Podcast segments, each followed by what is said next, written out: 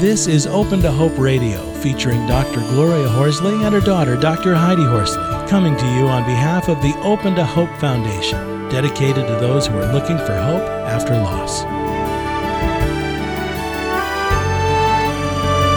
Now, here's Dr. Gloria. Welcome to the Open to Hope Show. I'm your host, Dr. Gloria Horsley, with my co host, Dr. Heidi Horsley. Heidi, good morning from California. Good afternoon from New York City, Mom. How are you? Good. Uh, we've got on today, I, I, love our topic today because it's on dating and remarriage. And uh, after you the loss of a spouse and it's an important show for people because there are a lot of issues connected with dating and remarriage and you're going to hear about them today and the person who's going to be talking about them, steve harris is one of our open to hope writers so heidi why don't you uh, give a little intro on steve okay and mom as you said we will be talking about dating and remarriage today and our guest is steve harris Steve is the president of Creative Edge Communications, a production company in Southern California. He wrote and produced About Tomorrow, an hour long CD full of encouragements for those in the first six months after loss, featuring interviews with real people who have been there, along with his own experience losing his wife to cancer. Welcome to the show, Steve.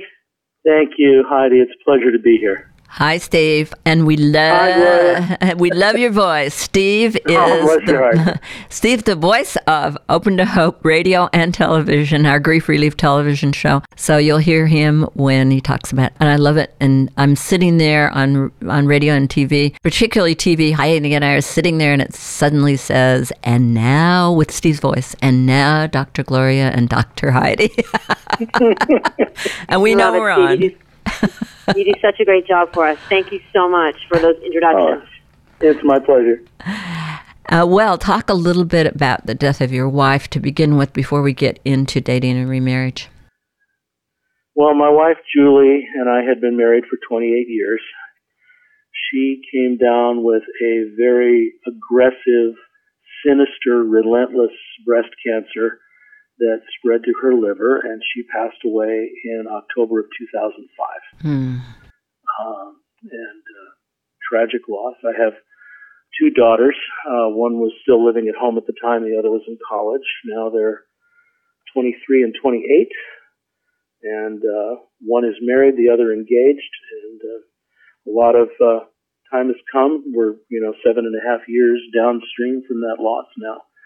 But I still miss her every day and uh, life is going on, and we're doing very, very well actually. But uh, uh, had some ups and downs along the way. It's been a, it's been a uh, an educational journey for certain, but uh, sometimes difficult, uh, but you know, joyful as well. Now, tell me, are you married now? No. Okay. All right, but you did get married, and let's just j- jump right into that about about talk about dating and how long did you go before you started dating? I'm, you know, a widower, a widower out there, and I'm wondering how long after Julie died.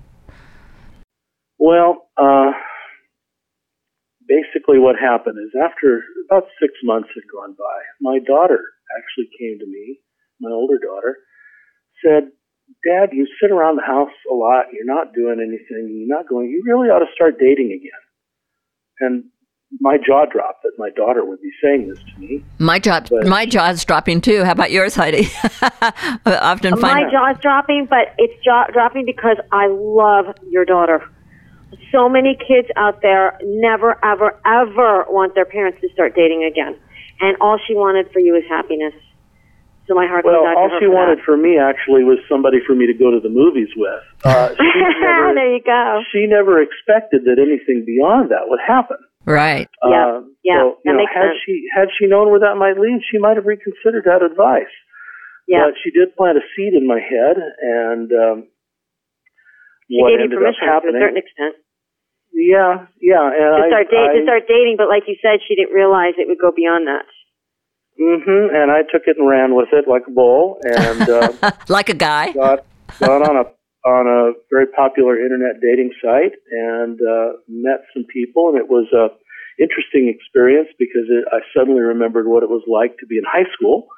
Now, Uh, now, wait a you minute. know- I, I want you to st- to just give us a, a quick little spot at that. Okay, how was it to sit at your computer and to go into that site the very first time? Do you remember and put in what you did? Absolutely easy. Okay. What was hard was the first date. Okay. Mm-hmm. The, the first date uh, was with a, a, a nice lady who spent the first 30 minutes of the conversation telling me why no one in her late husband's family liked her. and by the time she was done, I agreed with the family. And where, where did you Where did you meet your first date? Was it, it, did they tell you to get coffee or what? How do you? uh, it was at a restaurant, yeah, yeah. okay. Well, sometimes um, I hear they say you should just do coffee. Well, it was lunch. You know, it wasn't Okay, dinner. It was just okay. lunch. Okay. but um, Who paid? you know, and I met I met a couple of other people, and there's some war stories around there. But I met some very nice people as well. Um, Oh, give us one more war story. well, there was one lady who sat down at the table, and she said, um, "Well, you know, I I was kind of hoping to have this taken care of before I met you today because I was really looking forward to our date." And I said, "What's that?" And she said, "Well, I was planning to to move out of the house uh, of the man that I've been living with." And I, I uh, "Excuse me." Well, yeah, she'd been living with this guy because she didn't have enough money to move out on her own, um, and she had Uh-uh. a son living with them. It was a tragic story, uh, and my heart broke for this woman who was essentially, pardon the expression, prostituting herself for a place to live. Um, and she thought that having just moved out of that situation, she'd be in perfect shape to start a new relationship with me. Well, But of course.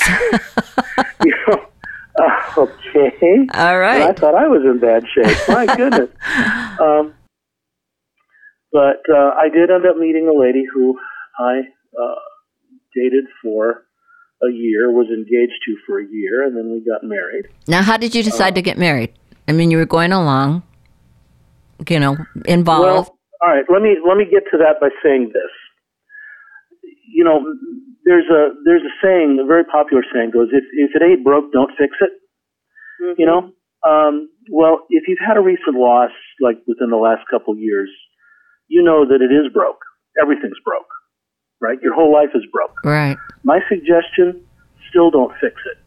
hmm Now that's that's tough advice for men to hear because we're fixers. You know, give us the right tools, we can make anything out of nothing.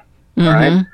But the fixes we make during that time of our life don't wind up being fixes at all. hmm And that was the case for me. I wound up, I found myself married to um, a verbally abusive lady with a, an anger, with a, a huge anger problem and a drinking problem as well. Wow. And, and you had no Uh, idea? You had no clue? Well, see, that's the thing about fixing it. Were the warning signs there? You betcha. In hindsight, you know, there were these little yellow flags. And I said, well, you know, yellow flags, we can deal with yellow flags. Well, men take it from me. There's no such thing as a yellow flag. Yellow flags are really red flags in disguise. Uh, red flags meaning you're heading uh, down a freeway and the bridge ahead of you is out. This is no time to be stepping on the gas. Um, you know, in the general population, second marriages fail at the rate of 60%. Wow. In the old days, I heard it was even 70. So maybe more people Well, are living together without getting married now. Yeah, the potential for a widower who marries too soon or for the wrong reasons or with unrealistic expectations, that's much, much, much higher. Right. Right. You know, and uh, I'm afraid I found myself in that category. And see, what I was trying to do is, uh, it was broke, so I tried to fix it. Now, did the did the to- girls see that it was broken? Did they did they Not, question not you going to into the marriage? Or, That it, not that it, to the extent that it was, and of course their feelings were all wrapped up with, uh, you know, what's going on with dad. How does what does this say about mom? Um, and how's dad going to relate with me now that he's got this new wife?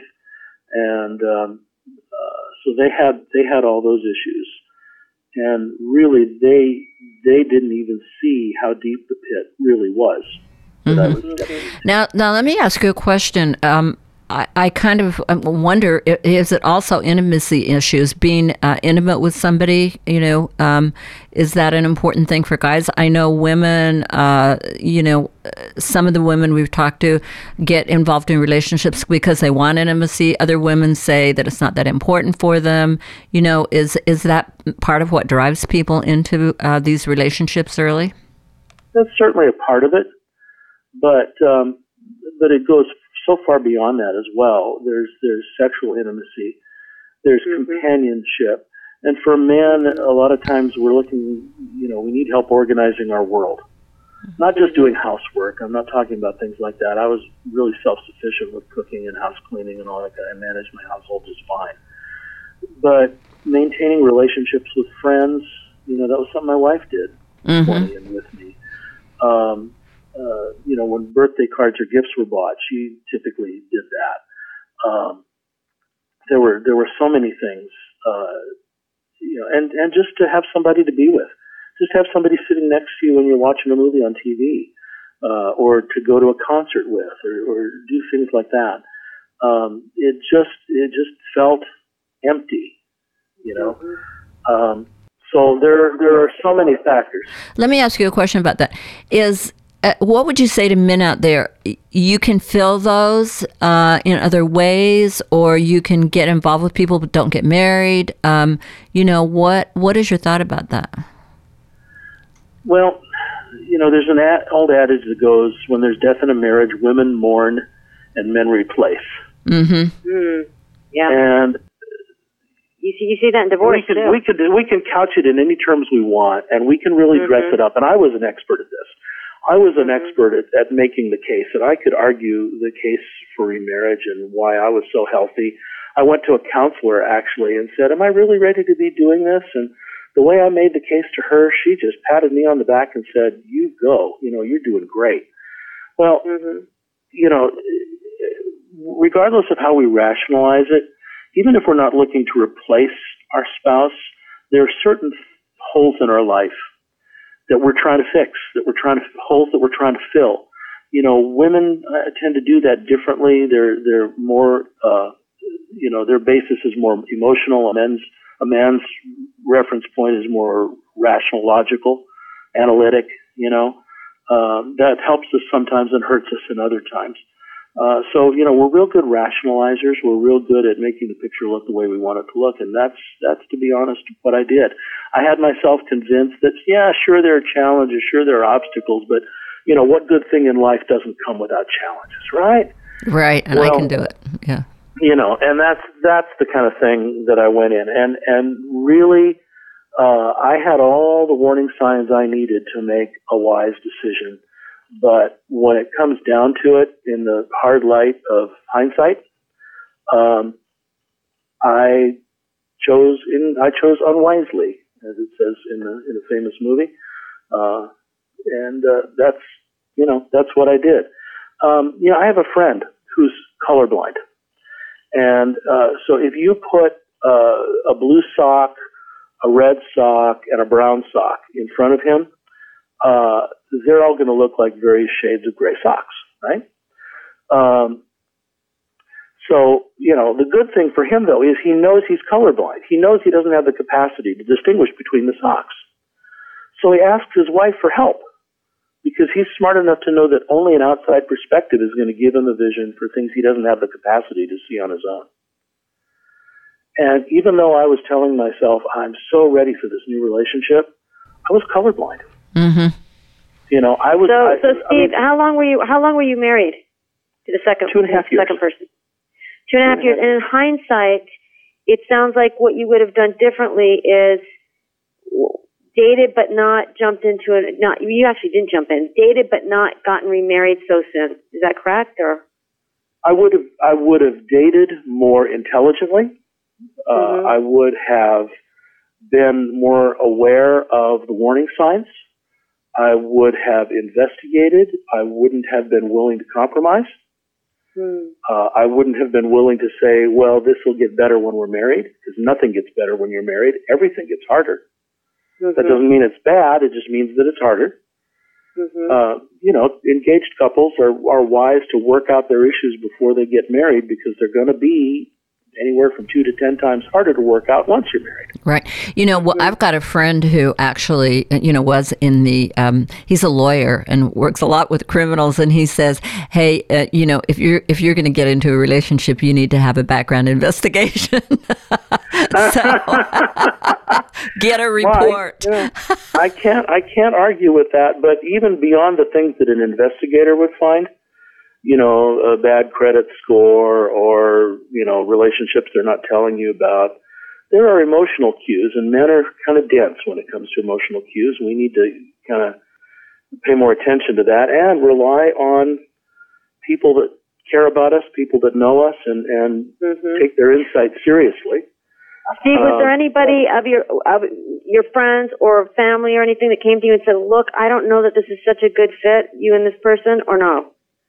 Not not per se they hinted okay. around at it, but boy, after the divorce, people came out of the woodwork saying, "You know, I, I knew she, I never, I knew she was never right for you." okay. And I said, "Why didn't you tell me?" Well, you seem so mm-hmm. happy. We didn't want to. We didn't want to take away your happiness. You deserve so much happiness after Julie died, mm-hmm. and and we didn't have the heart to do it. I, I said, "Okay, for future reference, if you ever see me heading for the end of a cliff again, you grab a, grab the nearest blunt object." And hammer on me until you get my attention. And mm-hmm. you don't stop no matter how much I scream. okay, now. because if you're really my friend, you will tell me the blunt, honest truth and you'll take the risk. Okay, now tell me this. You, how long have you been divorced? Uh, two years. Okay, how have you filled those gaps for yourself? Did you mm-hmm. did you find an aha of how to go in and fill those gaps now? Are you you're working well, on I've it? Had, in that time, I've had a grandchild. My older daughter's had a, her first baby, and he is oh, congrats. a joy. Yeah. So I babysit him once a week. Um, you know, I got uh, more involved in church. And by the way, those babies are a lot of hugs and kisses, aren't they? And a lot of mm-hmm. drooling and a lot, a lot of touching. Yeah, a lot of touching. You could be, you could be touch deprived yeah. after mm-hmm. you lose a spouse. Mm-hmm hugs hugs are a precious commodity, and you just can't get enough of them. Mm-hmm. Um, yeah, I've gotten more active at church with the with the media team, which is where my gifting is. So that's something mm-hmm. that's a mm-hmm. natural fit for me.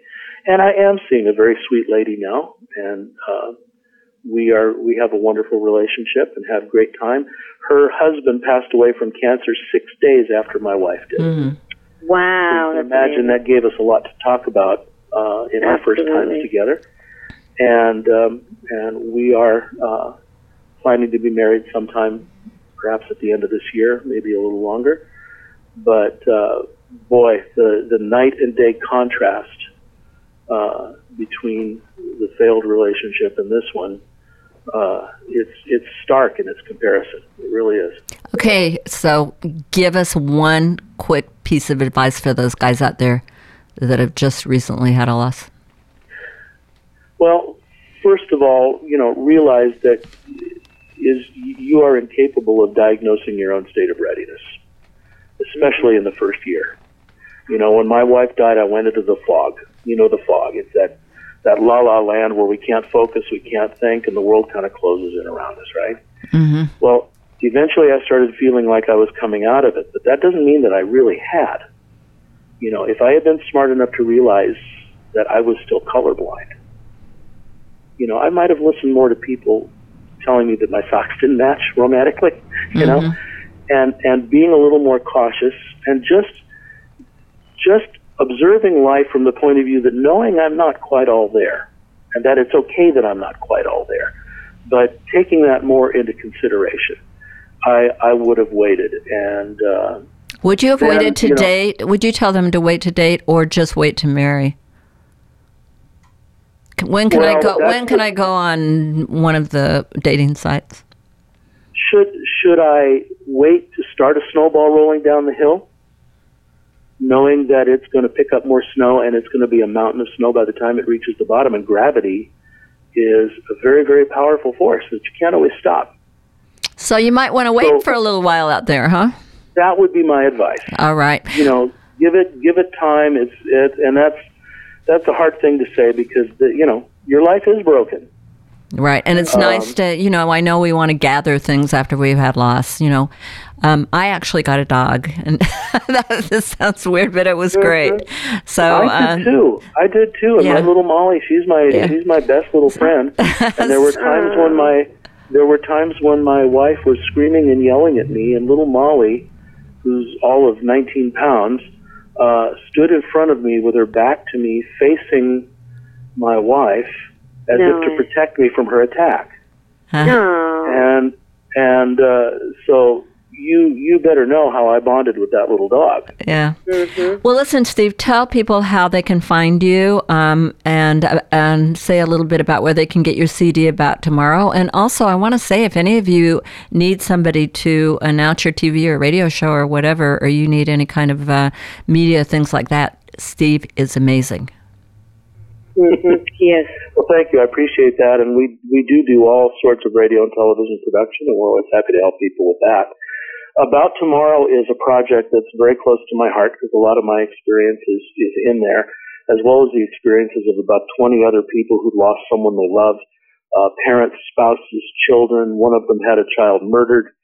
Um, some of them had great relationships with the people they lost. Others were a little more troubled and they, they had a difficult time with it but they share a lot about what helped them, what didn't, um, and how they eventually, you know, walked through the grief process and started to come out the other end. There's a lot of hope. There's a lot of encouragement there.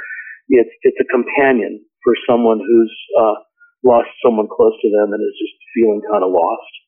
Uh, you can find out more about it by going to abouttomorrowcd.com and uh, you'll you can hear samples of the program. You can order it online, and uh, we think it'll be a, a, great gift to give to somebody who's lost someone they love. All right, Steve, and visit Steve at opentohope.com because he's one of our Open to Hope writers, and he said he's going to do a new article from the show, right? and the article is going to include some things we didn't have time for today, including some specific uh, count the cost steps. Good. Things that you will most likely face as a widower uh, considering remarriage that you may not have considered or may not have given the weight that they deserve. Pretty, uh, hmm. pretty hefty things that I found out by going through them the hard way. Great, Steve. Well, thanks again for uh, being on the show, and we hope to see you one of these days. And maybe you can uh, figure out how to come down to Palo Alto and be on uh, one of our grief loss TV shows. I'd love it. I would love that. A good road trip every once in a while is a good thing, and it's not that far a drive from Southern Cal. Good. All right. Thanks again for being on the show, and have a good day. You too. Thanks, God Steve. bless. Thank you. Well, Heidi, what important information. You know, I was going to call this show Dating and Remarriage, but it is now going to be called Men and Loss because uh, it is really, really a great show. Mm-hmm. I agree with you, and I love what Steve said when he said, we are incapable of diagnosing our own readiness mm-hmm. because you, all, you know as well as I do, when we first have a loss, we're pretty much in a fog, and it's hard to step back and know what is in our what's best for us. Because yeah. we are trying to fill those voids and those gaps. Absolutely. We just want to take in and gather when we've had so much loss. So it's important that the things that you do gather aren't things that are going to impact you for many, many years to come. And, and I like uh, Steve's advice about holding off on, on relationships for a while. Yeah. Well, thanks for listening to our show today. And uh, please visit us on Facebook and uh, on our website, opentohope.com. And God bless. You've been listening to Open to Hope Radio, hosted by Doctors Gloria and Heidi Horsley. Like today's edition, all of our past programs are available on demand at opentohope.com, along with helpful articles, videos, resources, and links to help get you through the toughest time of your life. You can also follow us on Facebook and Twitter and sign up for our monthly newsletter. Again, that's opentohope.com. Check it out today. Then be sure to stop by next Thursday at 9 a.m. Pacific Time when we'll be posting another edition of Open to Hope Radio. Remember, others have been where you are. They made it through, and you can too, as long as you're open to hope.